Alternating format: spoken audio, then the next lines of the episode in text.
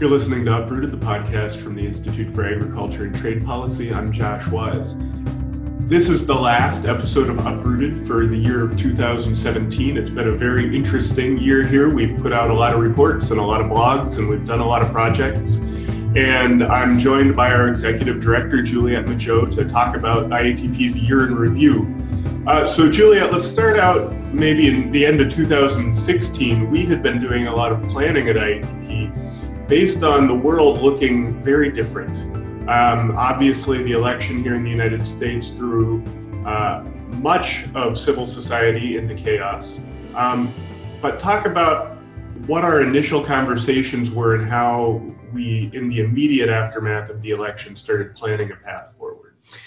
When we sat down um, the day after the US election and said what happened here and why, and how quickly uh, and how um, I think naturally the conversation turned to what was going on in rural America and with rural voters. And what was it that people were trying to say?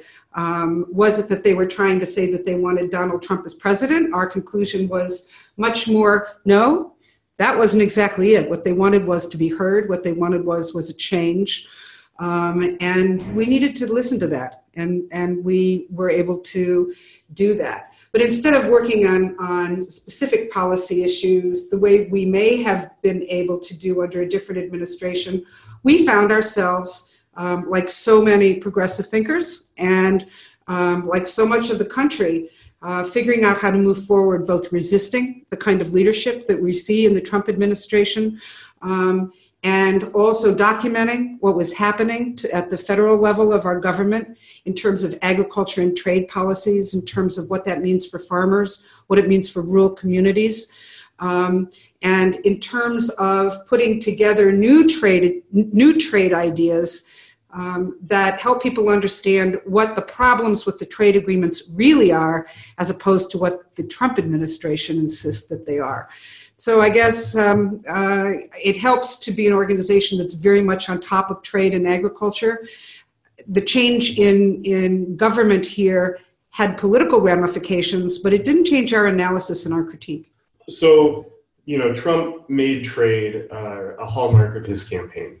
And um, you had alluded to earlier, it was for reasons very different uh, than, than our analysis um, IATP uh, very early in the year decided we need to have a major uh, role in the NAFTA negotiations, and so far we've done that. Um, we've put out a lot of research. We've recollected uh, 25 years worth of research documenting the negative effects of NAFTA. And right now, the, the negotiations appear to be at kind of a standstill. Can you talk about our role and also civil society's role in general in helping to shape the narrative around trade in general this year, but specific, with uh, specific regard to NAFTA. Mm-hmm. Um, you know, if something could say about the year 2017, it would be that the year 2017 was when trade agreements all hit the rocks. Um, at the same time, practically speaking, I mean, we've just come to the end of this year, um, uh, and and even the World Trade Organization is is really uh, on the rocks, mm-hmm. um, just following its negotiations, um, its its ministerial meeting that it had just a few weeks ago in Buenos Aires. I don't think that any of this is particularly surprising, and I think that this had a very good. I think that these agreements actually had a good chance of going on the rocks even before Donald Trump uh, made his proclamations. And the reason for that is that there is a long, there is a history, a rich history of civil society attention and civil society focus on trade agreements how they were negotiated, what was in them, et cetera, et cetera. IATP is one of a number of organizations, but a lead organization that has about 30 years of experience looking at the problem with globalization and trade agreements. By documenting how trade agreements um, have been ne- not negotiated in a democratic way, by documenting what the impacts of trade are on farmers, on food system workers, on human rights by understanding that trade agreements are supposed to be international agreements to the benefit of all trading partners um, and not agreements that are simply for the protection of the most powerful signer of that agreement. Um, all of these things have come into play over the last 30 years and over the last five years. Um, IATP has played an extremely important role in a national coalition um, saying that, wait a minute, our negotiations on the Trans Pacific Partnership Agreement um, are not happening in a process that is democratic. Our negotiations in the Transatlantic Trade Agreement are not happening in a democratic process. Major corporations are having extraordinary influence on those trade agreements. Um, and it's time for a new kind of trade agreement um, a, a, new kind of trade agreement that is really for the time that we're living in, and not a trade agreement that is something from 25 years ago, supporting a neoliberal process that has been extremely destructive um, in in many ways, particularly to the people who have less. You know, one piece of our analysis on trade agreements is that they're no longer really between countries; they're between corporations, multinational corporations, who are doing the importing and exporting and each individual government. And once the corporations kind of get what they want from each individual government because they're so largely embedded in the process, the trade agreements end up reflecting their interests. Yeah. Um, and and in, in one really specific instance, uh, we've had this infographic come out on the effects of factory farmed meat and dairy and its contribution to climate change.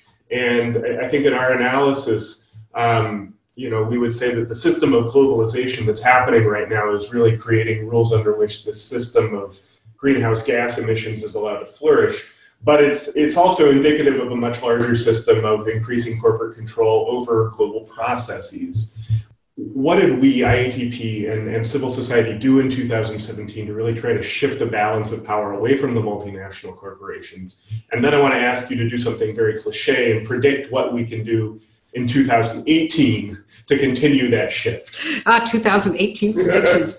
um, uh, you know, I think the first thing that you do around the power when you when you're talking about the power picture that we have of of transnational corporations um, is to be able to assess that power and be able to document it and be and be sure about what you're talking about when you refer to that power it's it's counterintuitive to think that, for instance, that, that major corporations are really the people negotiating trade agreements. Um, we have a long history of talking about countries as negotiating trade agreements. Um, but, but in reality, when you look at the, where the influence lies with uh, how those negotiations take place, and the fact that companies are no longer just part of one country, but are transnationally based, um, they have um, a very, very strong interest, of course, in increasing their profits in, wherever they are operating as a transnational corporation. Um, and, and that is why they're so influential in, in trade agreements. In 2018, we will see a continued growth in the energy and commitment of the civil society organizations in, in a number of different ways. One of them is in is in work with the media. One of the positive things I think that is happening, particularly in the United States right now, is that there has been a renewal in journalistic practices and in journalistic energy. This is happening not just in mainstream journalism. Um, I think that we're seeing it in, in the blogosphere. I think we're seeing it in all manner of communications. The time and attention that people are giving to getting their facts straight, providing citations, being clear in their findings is really important. And it's something that needed to happen and it's something that's very positive. And I see civil society as a really instrumental part of that.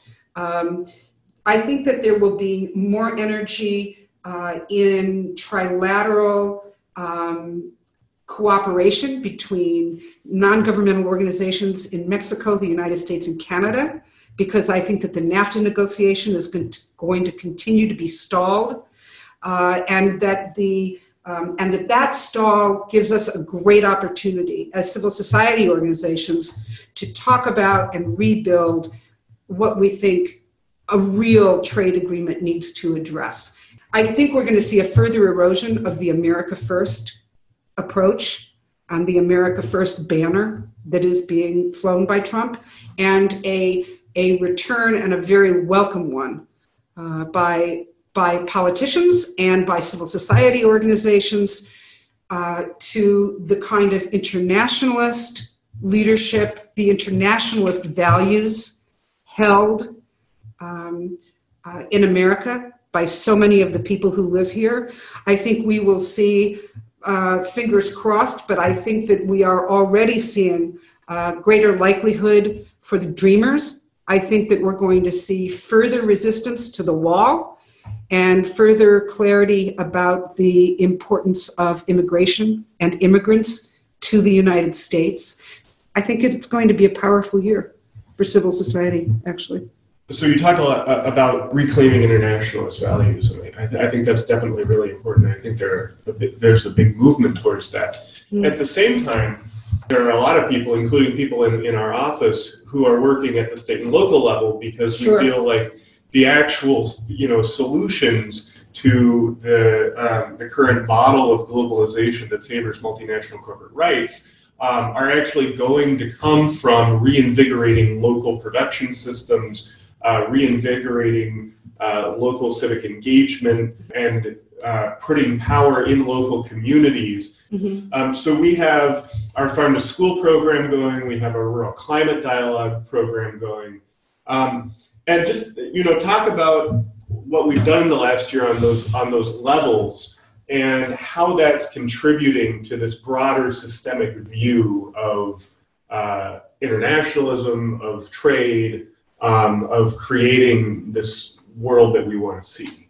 It's a really important question. Um, why would a single organization work at a local level, at a state level, at a regional level, at an international level? And I think, I think the answer to it is is because we must, and and understand that that impacts happen at the local level, and that rule setting can be happening somewhere else completely. Um, but that doesn't mean that the day to day operational reality, the rules that we put into practice as a community, as a culture, at the most local level, through the state and, and national levels, um, those, those things we can have an effect on um, a lot, and they can feed directly into upper level policies or vice versa. It's a web, and it, it isn't all it isn't um, it isn't hierarchical necessarily. Um, and I think that, that that's why, with our farm to institution, with IATP's farm to institution program, doing that doesn't just mean that little that, that kids in Head Start programs are getting fresh food and learning what a zucchini is. And the, and the Hmong American Farmers Association, with whom we work very closely, um, now have have good distribution channels. And that the Head Start um, kids go out to that farm and see what's going on at that farm and pick beans and, and wash cucumbers. Um, and that uh, at the same time, um, we are in a network with people all across the country who work on farm to institution programs and farm to Head Start programs and farm to school programs, and working with them to build policy in their states and policy in our state that actually supports making sure that we have local farmers getting food, healthy food to local kids, nutrition, that in itself is um, it, it, it's a bit of a microcosm but that has to happen at the same time as working on a global issue and saying why is it important that our trade policies for example don't make it impossible for a school or a municipality to say we prefer getting local food? You know and an international policy agreement could make that claim. Right. Um, and so all of these things do connect. And um, that's why we tend to expand our thinking and take them into consideration. Yeah, and I think for me, the, the really important thing is that it enables uh, farmers to break free of dependence on multinational corporations for selling their crops. Right now, they have a buyer who's local, and that that local buyer, um, you know, basically we've now cut out the middleman, which in this case is the multinational corporation, and they're so dependent on being the the middlemen of the world um, and so yeah, I I get really excited about that local program too. What do we have coming up uh, in 2018? Again, another cliche prediction. Um, both farm to institution um, talk a bit about the rural climate dialogues, but also um, I, I, really want to focus on this idea of um, creating local power because I think, especially in the family farm movement, there's a lot of momentum against factory farming to take action on climate change towards sustainable agriculture. That's all happening at the at the local level, and um, how does IATP bring an internationalist perspective to that? Well, let's talk for a minute um, about about how local campaigns finally connect up to a big international picture. And probably the best example is to talk about the meat industry and what's going on um, in that industry.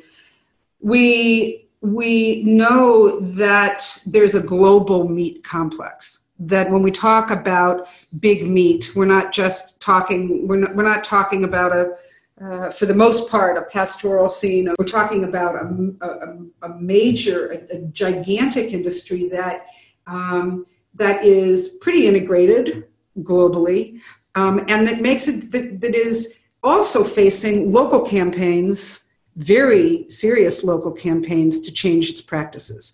So if we look at um, CAFOs, at big factory farms.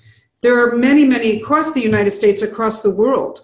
There are active citizens campaigns to do something about the extraordinary pollution that is caused by large scale animal operations, by factory farms um, water pollution that is caused by them, animal cruelty associated with them, um, uh, food safety issues associated with them, um, and certainly um, greenhouse gas emissions now associated with them. And these are the new kind of new findings that IATP, along with GRAIN and others, have that show that um, the major meat companies are responsible um, for GHG emissions, something equal to the amount that Germany is producing, and somewhat more than ExxonMobil and, and BP are producing.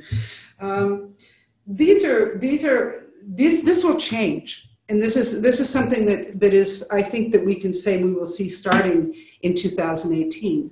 Um, the combination of people having local, very very um, uh, prevalent local campaigns, very well researched, very well um, attended, uh, loud, raucous, getting louder and more raucous, I think, um, as time goes on. The combination of that with a greater understanding and documentation of how the major meat companies are financed, how they're run, who they're responsible to, to whom are they accountable, um, and uh, how good are their uh, is their own information about what they're doing about the pollution that they're putting into the environment or the GHGs that they're putting into the environment. Um, because if we don't do anything about it, then we are guaranteed a failure in in slowing down climate change in any meaningful way. So to bring this all to a close, um, talk about how you see the systems fitting together and how uh, we can move forward in the future on maintaining the momentum that we already have and forestalling the momentum that's moving against us. By insisting that the systems do affect one another. Um, I think that we get into a trap when we talk about individual wins and how we think an individual win is going to solve our problems and let the kind of social change happen that we need to have happen. Um, you know, the kind of changes that we're talking about happen out of chaos. And, and they don't happen out of any one particular uh, sole decision that is made. Here, here, here would be a good example. Um, let's say that NAFTA was renegotiated next week and, and signed.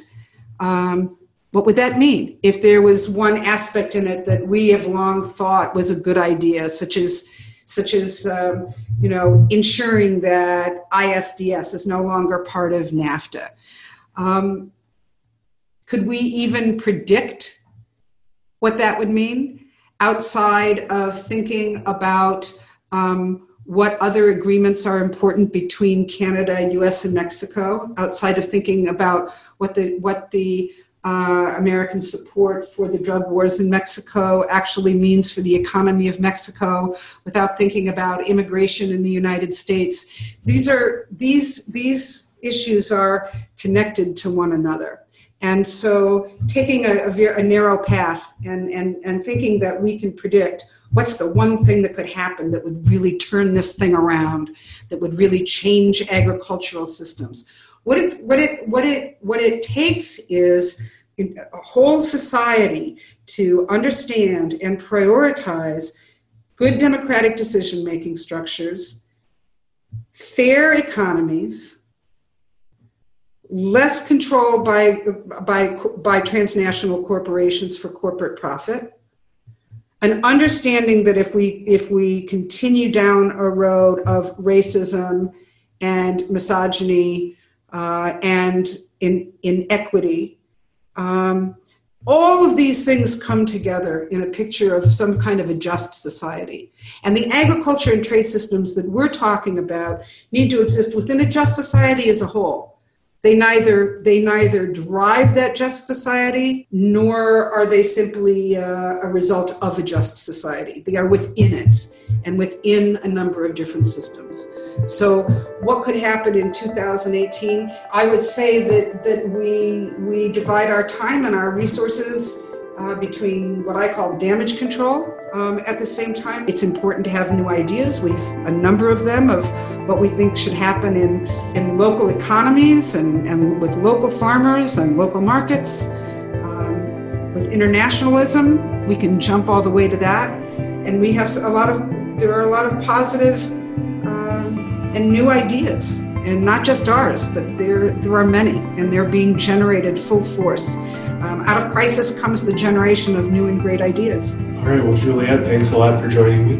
And uh, happy 2018 and happy holiday season to everyone who's listening. Been listening to Uprooted, podcast from the Institute for Agriculture and Trade Policy. For more information about what you've heard, including to read all of our blogs and reports from 2017, you can visit our website at www.iatp.org. Thanks for listening.